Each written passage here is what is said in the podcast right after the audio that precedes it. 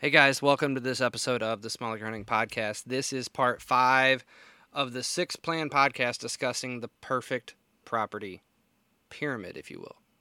This pyramid is kind of the way that I went about it, lays out what five aspects and traits of a property I feel I've seen in or on every property that I know that has yielded sustained success for hunters chasing not just white-tailed deer, but bucks that sit in that top 10, 15, maybe even 20% of their localized deer herd age bracket. These are the guys continually putting down deer, but this is because of the properties that they hunt and that they've designed and that they've built. In this episode, we're going to be touching on one of the biggest hurdles for landowners to get over and accept, and that is their entrance and their exits. That and probably a little bit more on this episode of the Small Hunting Podcast. You are listening to the Small Liquor Hunting Podcast, the hunting podcast that is free of advertisements, bought and paid for opinions, and minutes and minutes of sponsorships. If that's what you want, there's a plethora of other podcasts out there. Here, we're going to talk openly, we're going to talk honestly, and we're going to live in the real world, free of sponsorships and paid for advertisements and opinions that are governed and dictated by them. Sounds interesting. Stay tuned for this episode of the Small Liquor Hunting Podcast. All right, I am going to try my best to keep this podcast a little shorter than last time. Maybe not ramble, have as many side tangents, if you will. I've got a lot of those stored up, though. Man, my inbox has been blowing up this week in the last couple weeks um, with just variety of discussions occurring in the whitetail spectrum or community, if you will. And uh, maybe we'll tackle those someday. Maybe we'll have some guests on. I, I've always said that. You know, I actually that this will be my one side tangent. Um, I actually had a couple people ask, you know, Ty, you you you brought up guests numerous times, and then you really haven't had many. Um, if you think about it, I've had just a few. You know, Al, Jake Ellinger, which I will have Jake back on. I honestly need to just set up a habitual every season, spring, summer, fall, and, and winter, have Jake on because I think he's one of the most real world, real people habitat consultants that have seen time and time again the, the fruits of his labor on his own or other properties.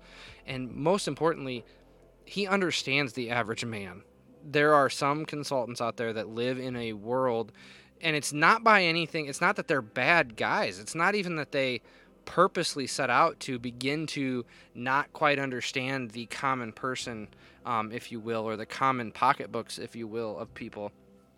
But just over time just they've been successful god has blessed them with things and, and, and you begin to lose touch with the ability to talk to because um, you know I, I relate it or talk to these people. I relate it and that was where my mind was going. I relate it to the fact i used to work with youth at our church for oh i think i made it 10 years. If not it was like nine years full time and then i started um, just helping out when they needed me. I was a full-time volunteer and i it used to come so easy to talk to youth um, to kind of relate to them if you will or anything. You know a lot of the friends i actually just attended or will attend multiple weddings of the the very youth that I used to help lead, that I met them as their youth leader, and now they have grown into young men, fine men that uh, I consider brothers. But I couldn't just walk into the youth group now and be as relatable and be as real with them because I'm not as into that culture, if you will, for lack of a better term. Um, and I think there are some habitat consultants out there that they really do lose touch with the average common person. Um, and, and and they lose that ability to communicate with them, which that's why some of them partner up with people that are still good um, at that or things of that nature. But it's just it's a concept that I've got mulling over, and I. I, but getting back on topic, here's one of those tangents I promised I wouldn't do. But uh, getting back on topic about the guests, um, I've just never. So here's the thing there are very few people that just want to have authentic conversations that'll benefit the listener. Most people it's a business. It's plugging this, that, or another. Um, it's never just about communicating a discussionary topic. Um, I have watched just over the last year. Some of my favorite people um, just absolutely get consumed by trying to make it in the hunting industry. They, I mean, they're they're they're they're balls to the wall. They they're doing anything and everything that they possibly can to, you know, can be that next person, that next relevant thing to build a business. Um, and and I I hope success for him or whatever. But I know.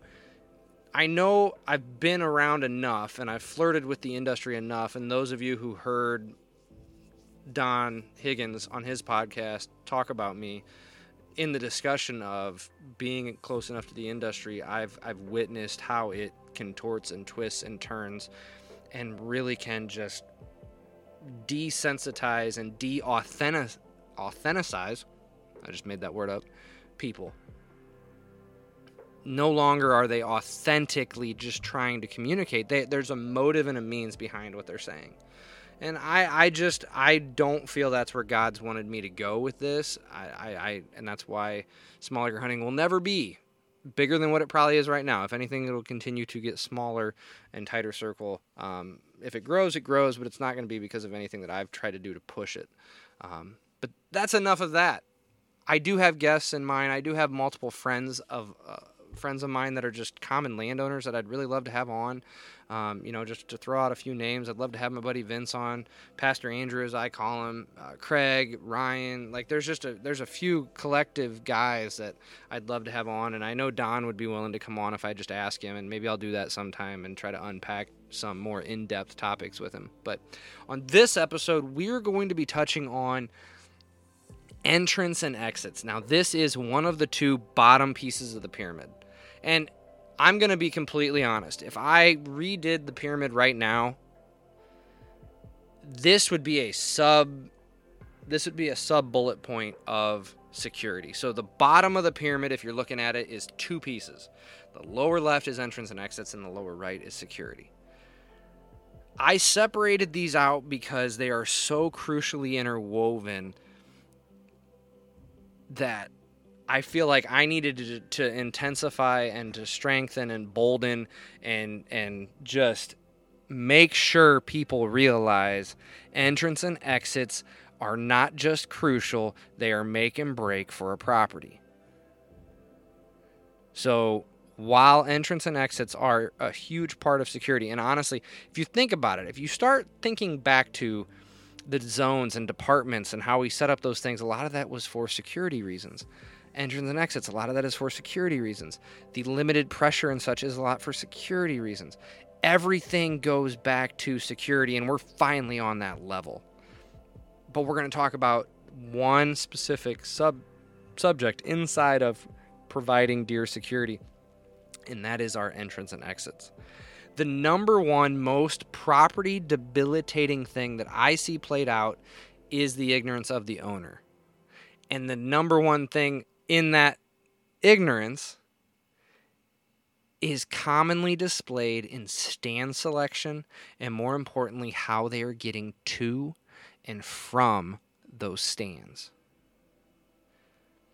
I have walked many properties and I've I've done digital consults for many people and there have been times where I'm like, okay, you know, where are your stands at you know, send me a map with their stands on it, or we're walking the property and there's a stand right here, and I'm like, how in the world do you get to that stand without negatively impacting your property to a degree that is not worth it?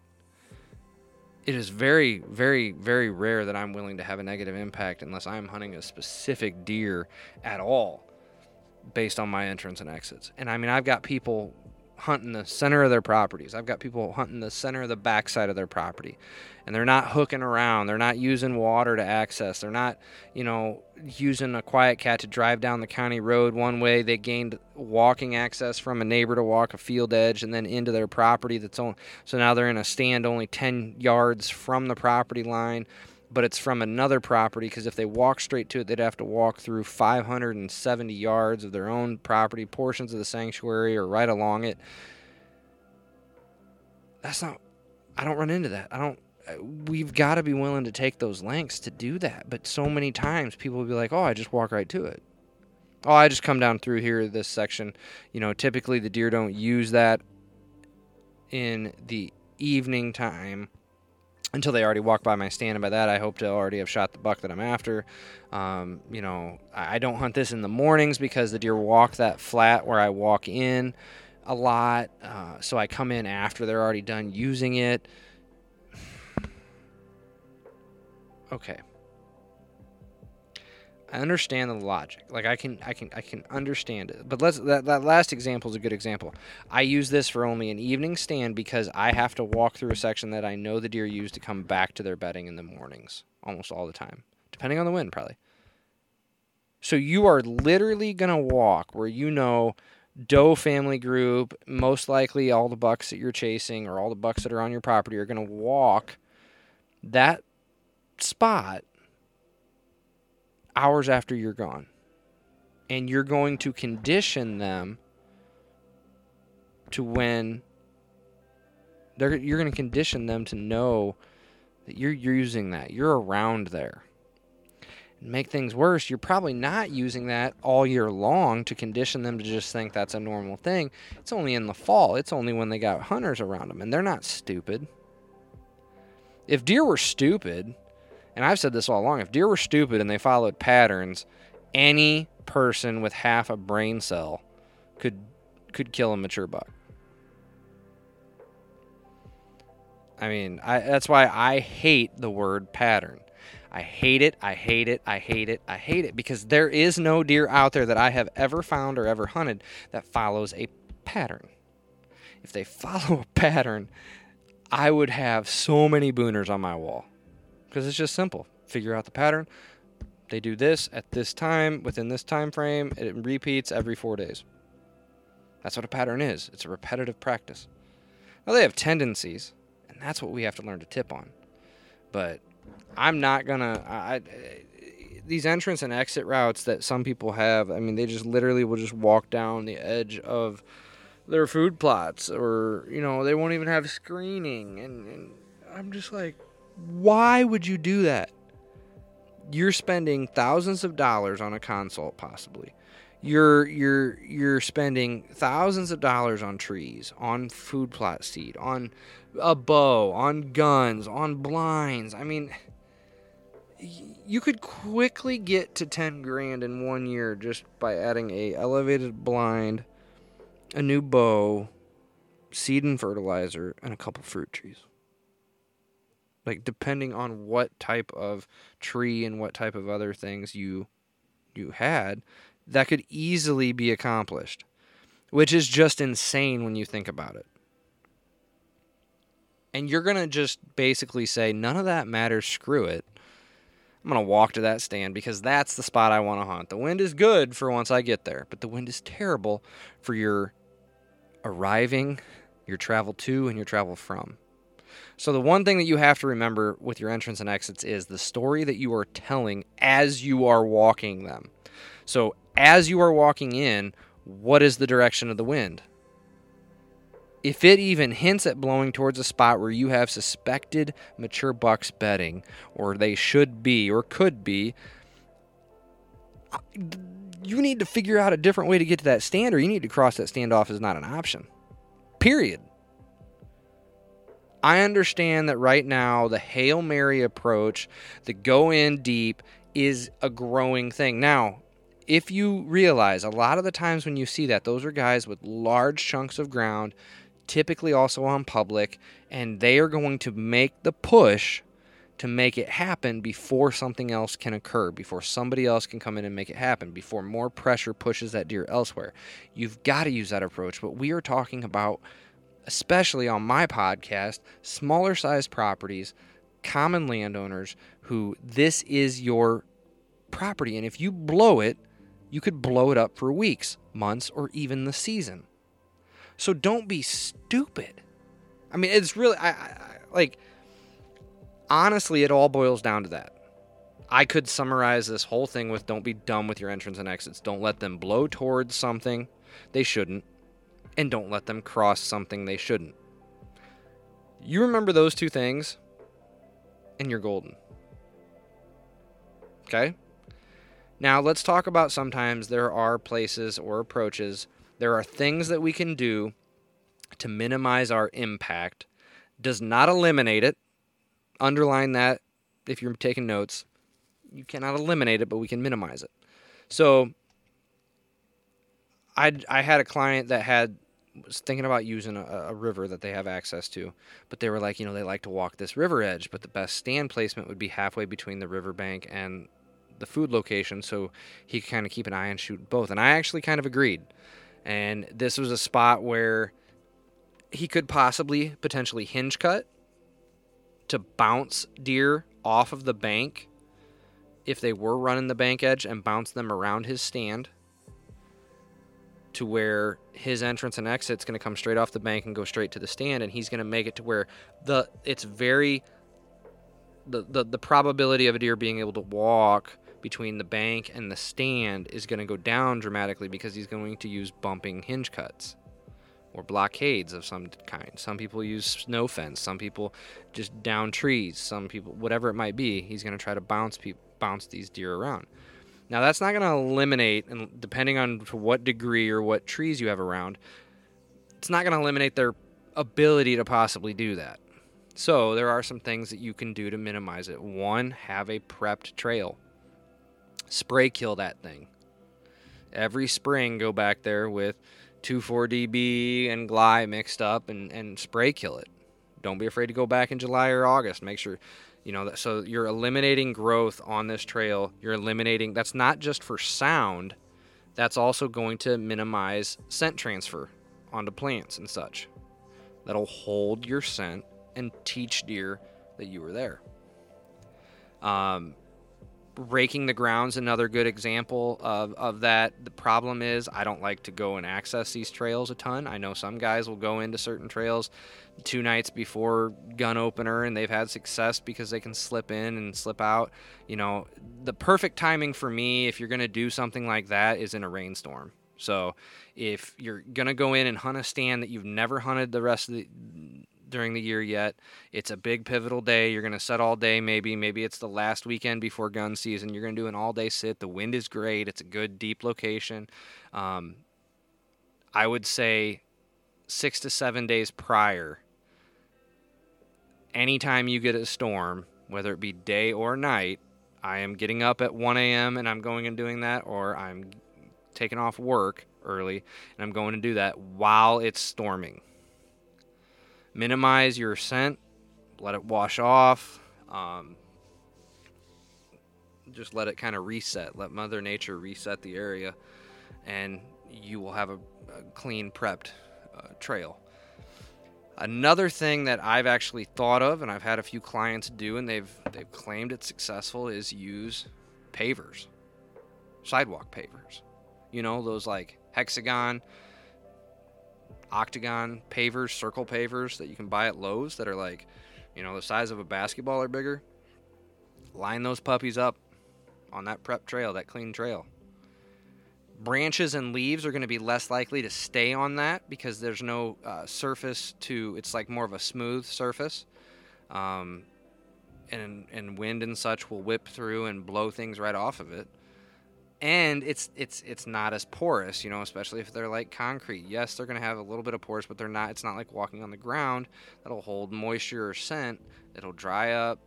Scent molecules don't absorb into concrete as well. Shocker, right? So there's always these things that we can do to make our entrance and exit better.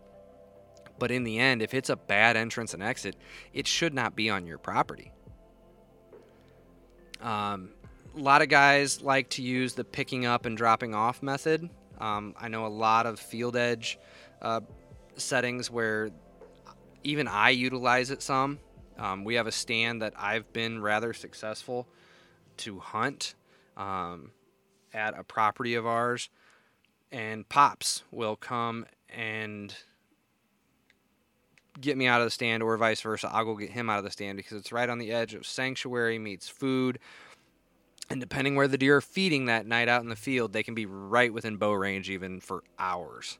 And you can't really get out of your stand, at least in my opinion. I'm not getting out of my stand and educating those deer to my location. Tractors, farm trucks, people driving around is unfortunately something they're more familiar with. And so I'll have that truck pull right up near the base of the stand. It'll disperse the field. That hunter has the ability to get down and then walk out or even hop in the truck. Um, just be cognizant of, I like to hop in the back of the truck just so there's not as much scent issues with your clothes and everything.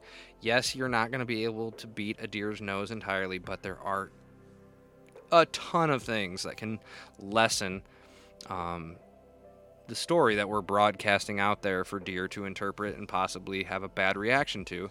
So, while no, I I don't believe scent precautions are worth it, air quotes, to some people's degree, but I will say those who um, are successful, a lot of hunters that I know that are successful, they take their scent regime, regimes and their scent regiments um, very seriously. And they're very cognizant. Some people, uh, you know, your entrance and exits and your stand locations should be your number one scent precautions taken um, in hunting.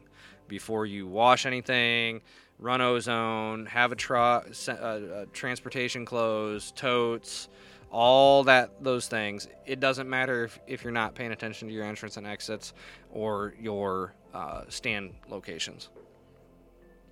Electric bikes are another thing that I had on my bullet point list to touch on. I think they're great. I think electric bikes are a major transformation that I'm going to see more and more guys go to. They're becoming rather affordable. And if you don't have the terrain that's crazy rough, honestly, some of these cheaper ones that are made for the roads that just have all terrain tires on them, you can ride a fence line or fence road with the road with those on a lot of farms and cut down your walk and your travels. You know, sometimes guys don't take the precautionary steps to walk the edge of the farm because it just takes too long. And by the time they get to their stand, they're a sweaty mess. Well, now you can hop on this e bike and drive three quarters of the way, park it at the corner of the field, throw it under some brush, throw it into a tree line, and then walk to your, your tree without breaking a sweat. And it's a quicker, quieter, more consistent exit Instead of boots trouncing along, it's just one steady pace. And again, it's a little bit more like a human vehicle, and deer don't get as spooked of human vehicles as much as, you know, maybe they should. But nothing still beats just the concept of, of, of, of not needing those things. You know, um, I think if you're using it to cut down on being a sweaty mess by the time you get to your stand, that's one thing. But I don't. It's still the most beneficial entrance and exits are the ones that are foolproof. To me, that's why I hunt the edge of my properties. I don't go into the middle of my properties. Every stand I have is on the exterior of my property. That gives the largest sanctuary areas, the largest untouched areas to the deer. I don't need to be able to hunt the majority of my property. I just need to be able to hunt a few strategic locations that I make better, enhance, and hunt in a foolproof manner. And, you know, that touches on something to where I think let's unpack a few facts that I think every landowner need, and every person listening needs to come to grips with. And that is one, the absolute best spots on your property may not be huntable. They just very well may not be. And hunting, and the second thing is hunting the second best spots or the third or the fourth best spots on your property with the best entrance and exits will will equal success over time. I will use my own personal property as an example of this. I've shared it before. I think I shared it when Jake was on. I shared it. I've shared it in numerous other podcasts myself. But I have a stand. I think it's still even hanging there. It's probably grown into the tree, and the who knows if the ladder's still even good. But I hung a stand in a location that is just dynamite. If I could be dropped in via a hang glider and just fall right into that stand, I would hunt it every day with a southwest wind that ever existed and I would sit there from morning till dark every single time I get a southwest wind of at least seven to nine miles an hour. I've got to have a consistent southwest wind, but it is dynamite. Have not hunted it once the entire time I've owned this property since 2016 because I don't have a way to get to it that I am comfortable with doing. I am going to have to have a negative impact to portions of my properties that I have committed to protecting the integrity of their sanctuariness, their security mentality that the deer have for those areas. I don't want to mess with it. I refuse to mess with it. So you just got to accept the fact that not all the best pro- best spots on your property are going to be huntable. And that's not a bad thing. It's still and that's kind of like I get sick of guys when they're thinking about food plots and such. They they only do them if they can take advantage of hunting them. No, I've got food plots locations that I can't even hunt. I can't even shoot a gun to. Because it's still in a place that makes my property more conducive and more usable and more attractive to the deer throughout their entire day. So having the best spot for us for to hunt unaccessible to you is still, you know, that that's a best spot for a reason. It's a high use traffic area for whatever reason, whether it be a food corner, inside corner, travel corridor, pinch point, whatever it might be the deer are still going to get to traverse there on your property, on your soil, and feel safe and freely doing it, which is going to only enhance the attractiveness of your property to the deer. So just accept it. You know, there's times where you're just going to have to accept that. And hunting your second best spots are going to become just incredibly successful because they have really good entrance and exits and you can do things to make those areas even better and better over time. Perhaps that's sculpting in some travel corridor food plots. Um, perhaps that's doing some hinge bouncing. Perhaps that's doing some sculpting of the habitat around you. Um, whatever it might be, you can make those spots better. I have personally killed. I don't. Let me do the math really quick. So I've owned my property since 2016, which means 16, 17, 18, 19, 20, and 21 seasons. So I've had six seasons there, and I've killed a 175. He was like a, another buck that was like a 147, and then uh, splits I think was like 127, something like that. So 127, 147, and a 175. Divide by three. I have bucks out of the same tree averaging around 150 inches. And honestly, three bucks out of six years on that stand, I will take that. I will take that every day of the week. Um, splits was pro- he was easily in the top 15% of the bucks in my area, but he was like 15%. Um, there were f- probably two or three other bucks that were definitely older, definitely bigger. Um, Cicero was the king um, when I shot him, and uh, not last year. I think it was 2020 when I shot the 147, which is over my shoulder. I'm looking at him right now. Um, he was probably the second biggest dog out there. Maybe the third, second biggest dog that regularly was around, and I was hunting. Um, Vilcus probably scores better, and High Rise might too. But um, he was still he was a top three dog in the area. So, and that's at a second location, the secondary spot. If I were to rank my spots as far as best to hunt outside of my actual deemed bedding area sanctuaries that I'm not going to go hunt myself on our small properties. And that's one thing you see people hunting these bedrooms on, you know, the hunting public, Dan Infalt, they hunt the bedroom. I would do the same thing on public ground, public ground. I'm not doing that on private ground that I have access to and control over and can somewhat minimize and take my time and hunt more if smarter, if you will, over time and not have to force the envelope to f- push the issue um, with the deer. So that's just something to keep in mind. I know we see a lot of it, but it's not the best thing to do on your property. Uh, in my opinion, I, I will go to the grave saying if you own, you know, 20, 30, 10, 80, 90 acres, it's it's never worth pushing into the bedding sanctuary um, you know, some guys say, well, what about the day before gun season? Everything's going to go to, you know what, the next day. Well, if you go in on the 14th and the opener's the 15th, all you're do- merely doing is possibly pushing deer out of your bedding. And now they don't even have your bedding sanctuary to go to when all you know what breaks loose elsewhere. So you're actually doing a detrimental thing to your property by pushing the envelope. So to summarize all of my ramblings, because I, I, I don't feel like I did a good job at all of following my outline which is a fairly common thing with me. Entrance and exits should be, in my opinion, the first thing that you think about when you look at a property when you're trying to pick a stand. If you just bought a property or getting ready to tackle habitat improvements on your property, on a property, look for the areas that you have the most foolproof entrance and exits. Very short entrances, very minimal intrusion. Sometimes that might be just feet, sometimes because of water or a roadway or whatever other feature that exists might exist.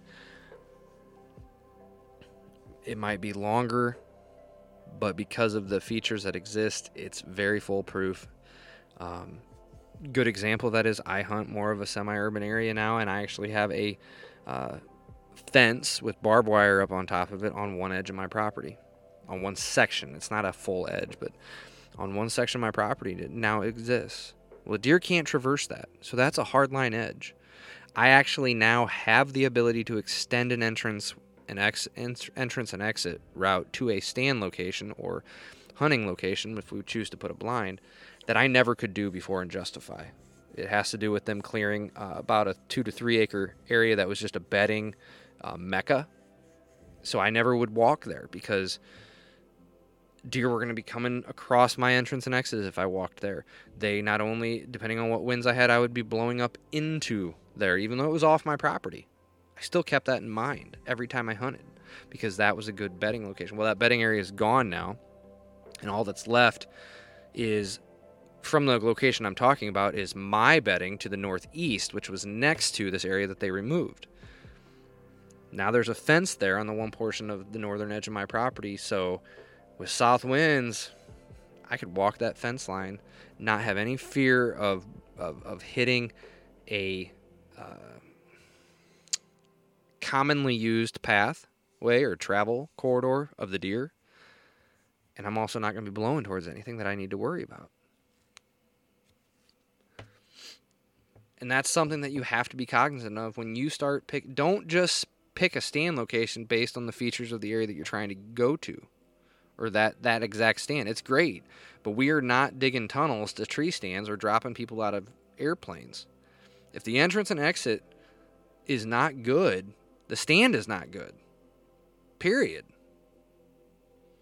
if you've heard nothing else it is that fact if your entrance and exit cannot be said to be good, the stand should not be hunted, in my opinion. You are going to do more long term detrimental impacting to your hunting than, than, than it's worth it.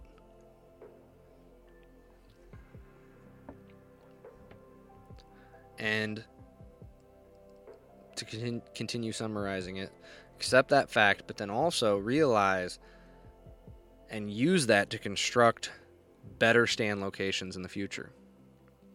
Well, I can get to this location really good. Now let's look at where this location is. It's kind of in a dead zone.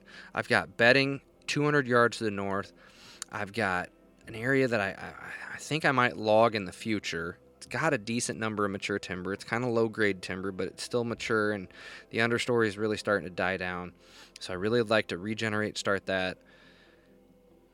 Well, you know what? If I put some micro plots and maybe cut a couple pathways to encourage travel between that northern bedding and this area that I might log in the future that if I do log it and maybe now if I log it aggressively will become bedding area um, even though I had thought about clearing it for, for food plots if I make that bedding area an early successional explosion will happen and it'll get thick and the deer will use it if I put a food plot a couple micro food plots you know quarter acre here, winding, connecting to maybe another one. I could probably have a stand or two location in between them, and that'll be a travel corridor of communication. I can put in some scrapes. I can put in some um, fruit trees, if you will. I can I can have a couple strategic communication points via scrapes, via trees that I put in, edges with miscanthus or another type of planting to create a travel corridor cutting through and between those two bedding areas. That would be golden. So hopefully, you know, I, I, don't know, and all that all that stuff kind of becomes second nature as you're looking at properties. So it's kind of hard for me to describe it, especially just in audio form. But if you've got bad entrance and exits on your property, you've got to change it. And that might mean giving your deer a larger sanctuary on the backside of your property that you can't get to. And even though you got food plots back there, maybe you're going to plant them into switchgrass and let the deer just have them back. Or you've got to figure out a way to enhance your entrance and exits to the point where you're no longer you don't have to justify it to great lengths to go hunt it. And that was I actually told a landowner that one time I was like how long do you think it would take you to justify your entrance into this location for me to be like, eh, it's okay for you to hunt? And before he started answering, I was like, if you feel like you can't justify it in a sentence or two, it's not worth going. You're having to communicate far more and you know deep down the more you have to say to try to justify an entrance and exit route the worse it is. Like my my foolproof entrance and exit routes my best stand at the property again that I've killed the only bucks off of the property that I've killed Pops is the only he's killed one other one Dovahkiin. He killed it elsewhere. I've only killed 3 bucks off my place since 2016 when I bought it. Same stand, and I have literally when I leave the neighbor's property that I have permission and I'm friends with um, to park on, when I leave his property, it's about a 30 yard walk, maybe through desolate area across a fence, and then it's 12 feet to my stand it's pretty foolproof. And even then, I remember I shared the story of the Cicero hunt. I knew where he was betting potentially, which is in that betting area that's gone now. It took me about a half hour to do that 30 yards because I knew how close he was betting most likely. But that's a story for another day, or, or one that you can re- revisit. Uh, I kind of I told the story in depth on Habitat Chat podcast, um, one of the earlier episodes. If you Google uh, Ty Miller Habitat Chat podcast. I've been on there twice, and one was the story of Cicero, so you can check that out. Uh, it was a game plan episode back in the back in the beginning. Um, back before I won't say anything else. Vince, you'd be proud of me. I just bit my lip. Inside joke for those of you listening. So, everybody, I just want to thank you again, I, I, I don't feel like I mean I could keep talking for 20 minutes. It'd just be repeating, intensifying, and strengthening. Entrance and exit routes will make or break the security of your property. Period. Period. There are some properties I won't even begin to try to hunt because I just can't hunt them to the degree that I want to in order to ensure I have the best chance of killing a mature buck. Now I might have some properties that I don't expect to be mature buck hunting. I'll be a little bit looser with my entrance and exits because I don't care. But most likely, if you're listening to this podcast, you do care and you are targeting the upper echelon of the bucks in your area, or you're trying to. That's your motivation. You can't choose to ignore your entrance and exits. If you do, you're just choosing ignorance and you're not going to ever see success. So, this is Ty. I just want to say thank you. Um, hopefully, this discussion of the property pyramid has been good for you. We have one more. We're going to talk about security, but to be honest with you, just not to make it sound bad, but the next podcast can probably be even shorter because everything we've done, an ingredient that's woven into every single thing that we do is security. That dictates and drives our entire decision making process when it comes to designing a property and how we hunt it and such. Um, but I do, I will tease. I had a great question, Ty. you you're discussing the property. what, in your opinion, make up the best hunters? What characteristics of them? And I was like, oh man, we could go a bunch of different ways. And to be fair, I actually think I know somebody that I think I might like to have on to maybe unpack that a little bit who's a little bit more in touch with the hunting community, has had more conversations um, with people in it, and uh, but that's enough of a teaser for now. And uh, I just want to thank everybody for the outpouring of uh, uh, support, if you will, or whatever it is.